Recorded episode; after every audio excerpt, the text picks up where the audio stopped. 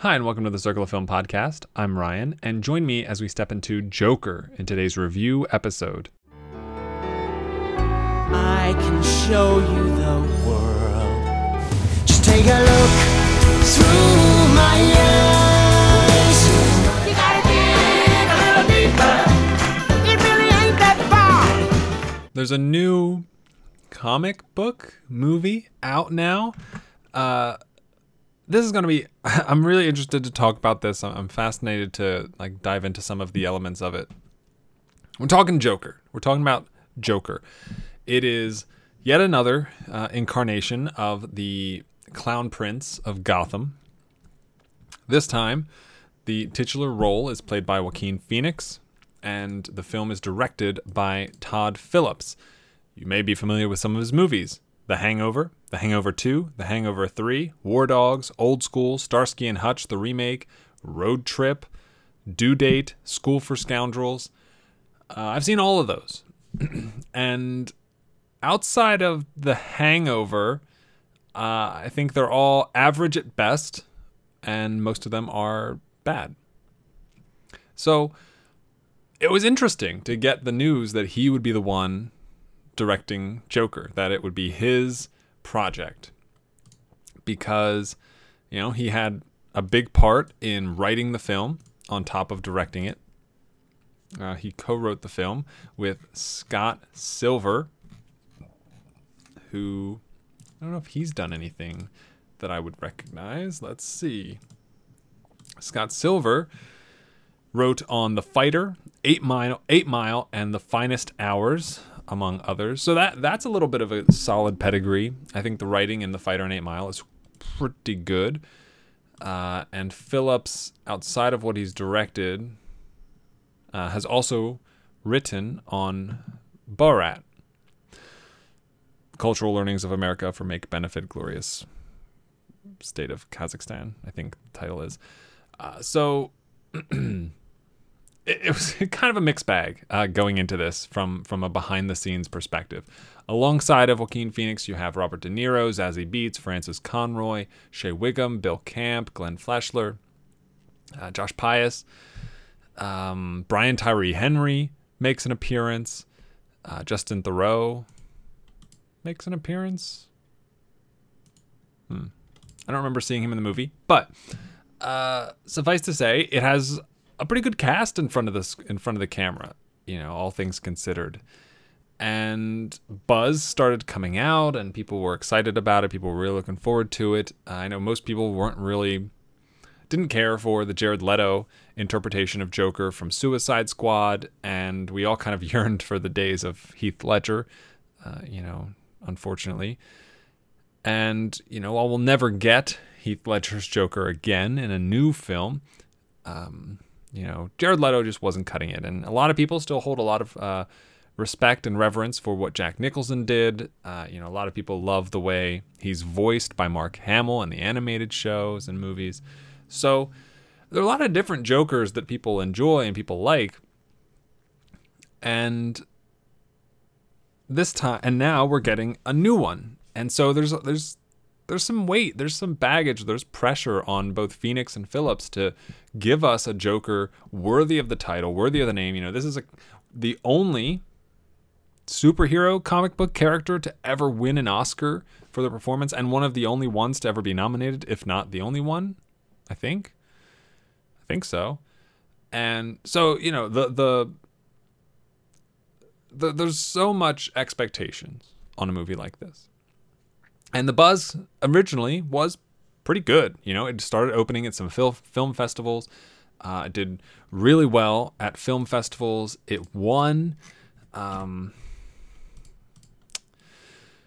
it won the Golden Lion at Venice. Uh, you know, it won Best Soundtrack at Venice. It won the Fan Heart Award for Todd Phillips, uh, the Graffita d'Or, d'Oro for Best Film at Venice. Uh, you know, it was nominated for best teaser trailer. I don't know. It's got a little bit of a pedigree coming in. So, again, expectations a little higher, a little higher. Then we started to get some more critical reactions, and then we had to kind of temper expectations a little bit. You know, it's not the critically acclaimed behemoth that I think it kind of needed to be uh, to I don't know, to just kind of to to prove that it was worth making, to prove that this is a variation of the character that we needed, to prove that you know this is some a movie that can hang with the rest of you know the comic book world. And unfortunately, you know, it's a, uh, got a little sh- iffy there. You know, 415 current reviews on Rotten Tomatoes, and it sits at a 69%. Again, that's fresh. It's still certified fresh, even though I think technically it has to stay over 70% for that. But still, more good than bad is something that DC movies outside of the Batman franchise have not had the luxury of enjoying. And the audience score right now is 90%. So audiences are, are really enjoying it. I went and saw it Thursday night, or I guess Thursday afternoon at 4 p.m. I was looking forward to it. I, you know, I'm. Joaquin Phoenix is fantastic, and I think whether or not Phillips was the right person behind the camera, I think Phoenix is a great person in for in front of the camera. So I was I was really fascinated to see you know how this would end up playing out, and my initial reaction was I liked it, but I think that the film has a few I think I, I liked everything Joaquin Phoenix did. I had a lot of problems with what Todd Phillips brought to the movie. Not that it was all bad. I think there's some stuff that there's stuff that Todd Phillips did that was great, uh, but there's some stuff that wasn't. However, at the end of the day, as an origin film for a character, one of the few characters that I think no one really needs or wants an origin film for, this is about as good as that origin can get person as far as I'm concerned. It is not easy to you know, take a character so shrouded in mystery, so so so fascinating, so curious, so completely disturbed, give them a, an, an origin story that simultaneously answers and shrouds the questions about their origin, and uh, and make it work. And I think Joker manages to do that uh, pretty convincingly. You know, if you if, you know you look back at the Dark Knight, every piece of of backstory we get from the Joker comes from the Joker, who gives us these you know brief soliloquies where he explains you know why he has the scars on his face. That's it. And he tells two different stories about the same scars. So again, shrouded in mystery giving us answers without giving us any answers at all. And I think Phillips, that is the best thing Phillips drew from the Dark Knight's version of Joker. And I think it is the part that matters most that the character needs to have. So I liked it. There are definitely some problems. It does some good stuff. Eh, but at the end of the day, I think it ultimately succeeds at providing an or a convincing and confusing origin story for a character that doesn't ha- shouldn't have their origin, you know, spelled out, as it were. So I, I really enjoy that side of things. I, I think that's a really good way to approach the character. So, all that aside, how does this movie work? What what is it really about? So, uh, we join Joaquin Phoenix, who plays Arthur Fleck, uh, in I think like the early '80s, uh, is when the film takes place. He is a failing stand-up comedian, and uh, and, and his day job works as like a clown that stands in front of stores and you know tries to attract business. He lives with his mom, Frances Conroy. She is not well. He kind of takes care of her. He is poor. They have very little money. And um, that's kind of it. Like that that's the basis. It's a very you know, simple setup. And when the movie so the movie unfolds basically showing us how Arthur is really put down by the world around him Uh, whether that's his mother, whether that's his coworkers, whether that's people on the street, whether that's his boss, whether that's other comedians or audiences when he's performing his comedy. Uh, over and over and over again in the first half of the movie, we see characters continuously uh, try to push him down, try to squash him, try to smother him, tell him that he's no good, tell him that he's you know wasting his time, tell him that he's worth nothing, that he means nothing, that he's insignificant over and over and over and over again. That is the vibe the first half of the movie puts out there. And to a degree, as we as we see Arthur and in his environment and in the movie, it's true. He is of very little consequence. He is a person who has very little impact on his surroundings, on the other people in his life, and you can tell that it bothers him. You can tell that this doesn't sit well, and it, I mean, it wouldn't sit well with anybody, would it? You know, very few are the number are the people who would be content to have to leave no footprint on the world. You know, not even a big footprint. Not you know, you don't have to be famous or anything like that, but just for your actions and thoughts and words to have no impact on any other person or to actively, you know, call cause them to to react negatively toward you, you know, that's it's devastating, you know, it's painful, it's frustrating, it's it's agitating and it all sort of lays the groundwork. Because eventually, you know, things get dialed up a little bit. Now it's not just Arthur's bad at his job or Arthur's coworkers yell at him, he loses his job. You know, all this time he spends learning and, and trying to write jokes and hoping to perform for an audience. And then he does. And not only does the audience not laugh at him, he clips of his performance end up on a late night show making fun of him for his performance.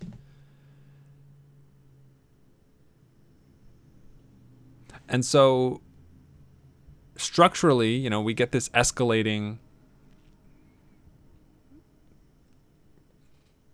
problematic frustration coming out of Arthur as you know he he's so you know as the as the little stuff continues you know he start sort of falls back on the bigger stuff. And then the bigger stuff crumbles and gives way and he can't fall back on it anymore. So he doesn't have anything left to cling on to as the despair and the misery piles up around him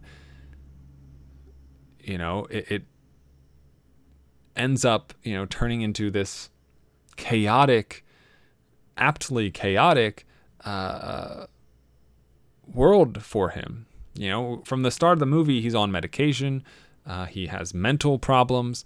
You know that is where the laugh comes from is from him being mentally unstable. He has mental illness that causes him to laugh uncontrollably at times, regardless of the circumstances, regardless of the situations. And partway into the movie, not only are his med- is his medication taken away, uh, but his you know his weekly like their daily weekly I'm not sure how often he goes therapy sessions are gone the funding is gone for that program. He can't get help, he can't get medication. And it's it's every, you know, Phillips is showing us like like every single inf- piece of infrastructure put in place to help people in this situation, in any situation, uh, is failing him. And so we're left with a man without you know willing to do anything capable of anything. And i think that's a really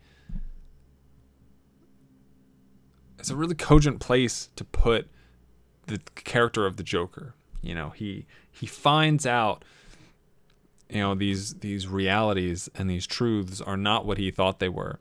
Whether that is the nature of the talk show, the the comedian talk show host that he looks up to, whether that is uh, the true story of you know his the truths uh, around his mom, whether that's the nature and reality of his illness, uh, you know, whether that's you know so on and so on, and ultimately, it services in sending Arthur slash Joker on a trajectory to becoming who we know him to be. Now, what I found interesting is this is not the same Joker that we've seen in the past. Uh, there are many, many, many differences between Joaquin slash uh, Phoenix Phillips' portrayal of the character and Ledger or uh, Nicholson or Leto or or Hamill's performance and portrayals of the character as well. You've got age differences. You have, you know, the fact that by the time Batman is would be old enough to be, you know, Batman, uh, who knows how old Joker is? You know, he looks like he's in his mid to late 30s. So, you know, if you know, this is in the 80s, if this were in the Dark Knight timeline, you know, Batman wouldn't be Batman for another 20 some years. And by then Joker's 60, pushing 60. And so, you know, the, he's coming to fruition in a very interesting and different time.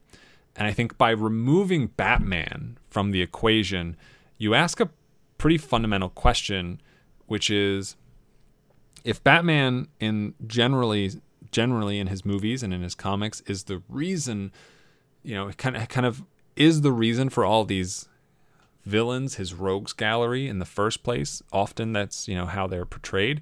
You know, how does a villain function before Batman? How does a villain function uh, before, you know, the caped bat becomes a fixture, becomes a symbol for Gotham? And what does his role play? You know, is he a master villain? Uh, the movie doesn't portray him that way. He is not a master villain. You know, I think Nicholson played him to be very smart, very conniving. Ledger played him to be much more chaotic, much more, you know, flying by the seat of his pants, just hoping to to stir the pot and, and cause mayhem mayhem. And I think Joaquin is a lot closer to Heath than he is to Nicholson. But there are definitely interesting differences. Uh, you know, not to say that Ledger's Joker couldn't have had mental illnesses, he absolutely could have, but we're shown that Arthur has those. We're shown that he has them definitively. And then the movie even goes a step further to to sort of push those onto the audience, onto the viewer and and say it's not just, you know, it's not a little thing. It's a big thing that he is dealing with. It is something that he's got to handle and got to come to terms with or or it'll swallow him up kind of. And it's all pushed through the laugh. I think the laugh illustrates almost everything you need to know about him. Because at the start like i mentioned you know he can't control it it's it's a it's a it's a byproduct of his mental illness. You know, there's a scene where he starts laughing on a bus, and one of the other patrons on the bus turns to him and you know you think this is funny? This is not funny. You know what is the what is wrong with you? And he hands the woman a card that says i'm sorry i'm laughing. You know i have a mental condition that causes me to laugh even when the situation does not call for it. Please excuse my you know please excuse me and so from at the beginning, it does kind of feel like this man, he, this this part of him that he doesn't want, this part of him that he wishes didn't happen, that frustrates him, that seems out of place and out of character, and he does he wants to separate it from himself. He wants to get rid of it. And as the progression of the film continues, it becomes it kind of takes over you know? It, it kind of becomes a part of him that he he embraces that he learns to control that he you know wields you know with with power. And that's kind of awesome. I, I really like that angle for this character. You know, this is absolutely a villain's story. And you're not going to get past the idea that, you know, he's doing some pretty despicable things and he's, you know, causing a lot of bad things to happen. And I, I a lot of movies like this kind of turn it into turn him into an anti-hero where or turn the character main character into an anti-hero where you know yeah bad things but for the right reasons you know but but instilling the right values or, or something to that effect and i think joker flirts with that idea but by the end of the movie uh you know i think as as much as it tries to you know as it turns uh, the mirror back on the audience you know, for a movie that takes place in the 80s, it has a lot to say about the current socioeconomical climate. But it doesn't say it perfectly. And I think this is where Phillips struggles. You know, he is incredibly heavy handed in his messaging uh, to his own detriment. I think it becomes painfully obvious, you know, the parallels you can draw between uh, Gotham in the 80s in this movie and the United States in the late 20 teens now. But by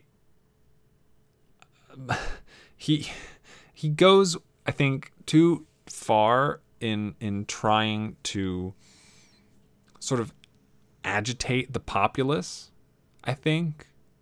You know, I'm sure there's going to be a lot of think pieces about, you know, the call to arms that Joker is, you know, the the demand for you know whatever you know the action that's required the you know the steps that need to be taken in order to kind of quote unquote take back our country uh, by the various maligned groups of people that exist in it. And on the one hand it is that. It's absolutely that but on the other hand the message surrounding that idea that joker gives is very violent it is very aggressive. It is very emotional, and it absolutely misses uh, the the the point a lot in a lot of ways. You know, yes, there are struggling groups of people in our country, uh, many struggling groups of people in the country who need help uh, financially or emotionally or medically or you know you know whatever you need, and some of them could find, might find, you know, might think they could find uh, relief through violent upheaval, but the vast majority of them, you know, that that's not the answer, and it, it almost never is, you know.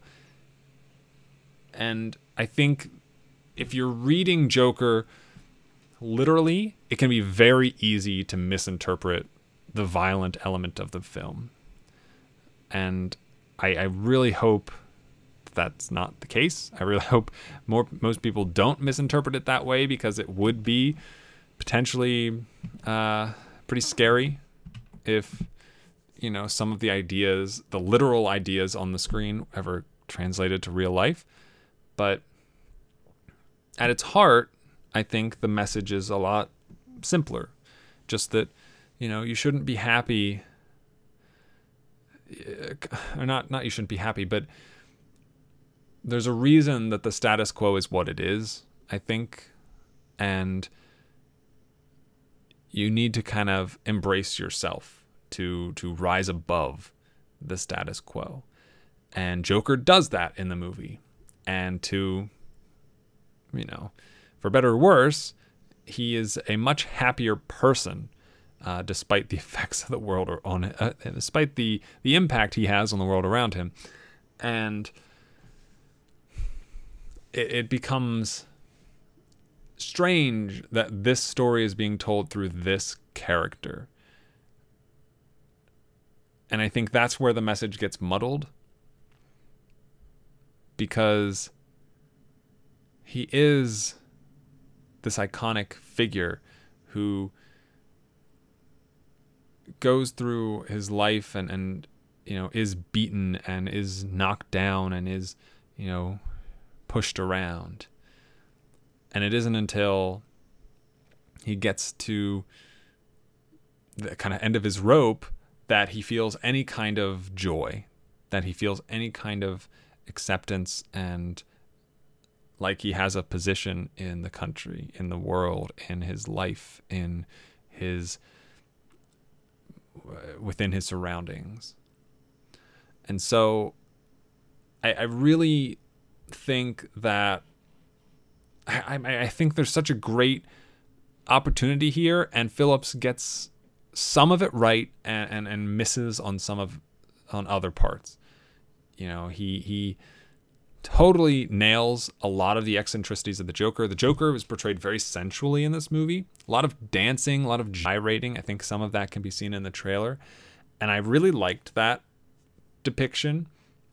I think, you know, Nicholson gave him this crime boss feature. You know, Ledger was much more sort of sort of ragdolly. You know, when he's like flailing around in in Dark Knight, it's very I don't know, just like it, adds that element of you know of Joker being this character who doesn't operate like other people do, and by giving him the sort of dancing sensual sensuality in in this movie, I think it, it helps to esc- uh, to to emphasize that aspect. So to that end, you know, I think there's a lot of good stuff in the characterization of the character and in elements of his role in society and, and how the story continues. A lot of the supporting cast is good, but not, you know, it doesn't leave their mark really. De Niro does a good job as Murray Franklin. Uh, Zazie Beetz was fine. Frances Conroy was fine. Um, no one really lets down the the film from a performance standpoint, but it is Phoenix's movie and he owns it from start to finish. His performance is exceptional. Uh, absolutely one of my top 10 lead performance uh, nominees at the moment and uh, could be on there for quite some time. Uh, I think he's he's got a good good good chance at, a, at an Oscar nomination. I don't know that there's anything else in the movie that that has that chance. Um, the movie's doing really well at the box office. It currently has a 4.0 average rating on Letterboxd, which is a lot higher than I expected it to be. But given the lower critical reception, I don't know if it makes that transition from box office success and audience success to, you know, awards winner. So, curious to see how, how things play out for Joker in the awards season to come. That's about it, though. You know, uh, some of the stuff I may have, you know, kind of flirted with spoilers a little bit throughout there, uh, but no real true spoiler section. Now, at, and and finally, I don't know if I really want to recommend this movie. Uh, it's certainly. I enjoyed watching it, and I think a lot of people will like it, but I yeah, I, I would say find I, I I don't know. I would suggest I I think it's worth watching. I think it is. I guess that's where I'm going to land. I think it's worth watching, worth checking out. Joker came out this past weekend, and uh, I liked it. It's not going to be in my top ten this year, but um, it's I, I think it is a good movie. I'm eyeing a mid to high rating in the 60s for Joker. That's it, though. That is it for today's episode. Thank you for listening. As always, you can get in touch with me on Twitter at Circle of Film, Letterboxd at Circle of Film, or send me an email, circleoffilm at gmail.com. You can find more episodes on iTunes, Stitcher, uh, other places where podcasts can be found, or you can head over to the website, circleoffilm.com, for all the episodes and more. And finally, if you'd like to support the show, do that. Uh, I really appreciate it. It means a lot. Obviously, the best thing you can do is just listen. That is foremost uh, helpful. The most uh, said that wrong. That is the most helpful thing you could do. However, if you want to do more than that, you can like the podcast, rate it, review it, subscribe to it, uh, tell somebody about it. Um, or become a patron at patreon.com slash circle of film for as little as eight cents an episode. That will give you early access to everything that comes out early, and there are other tiers for other rewards. Thank you for listening, and as always, have a week. So long, farewell, I'll be to say goodnight. I know she'll never leave me, even as she fades from view. So long, farewell, I'll be to say adieu. Nothing's really left or lost without a trace. Nothing's gone forever, only out of place. So long, farewell, oh what are we to say? Wait a minute. Wait a minute. Wait a minute. So long.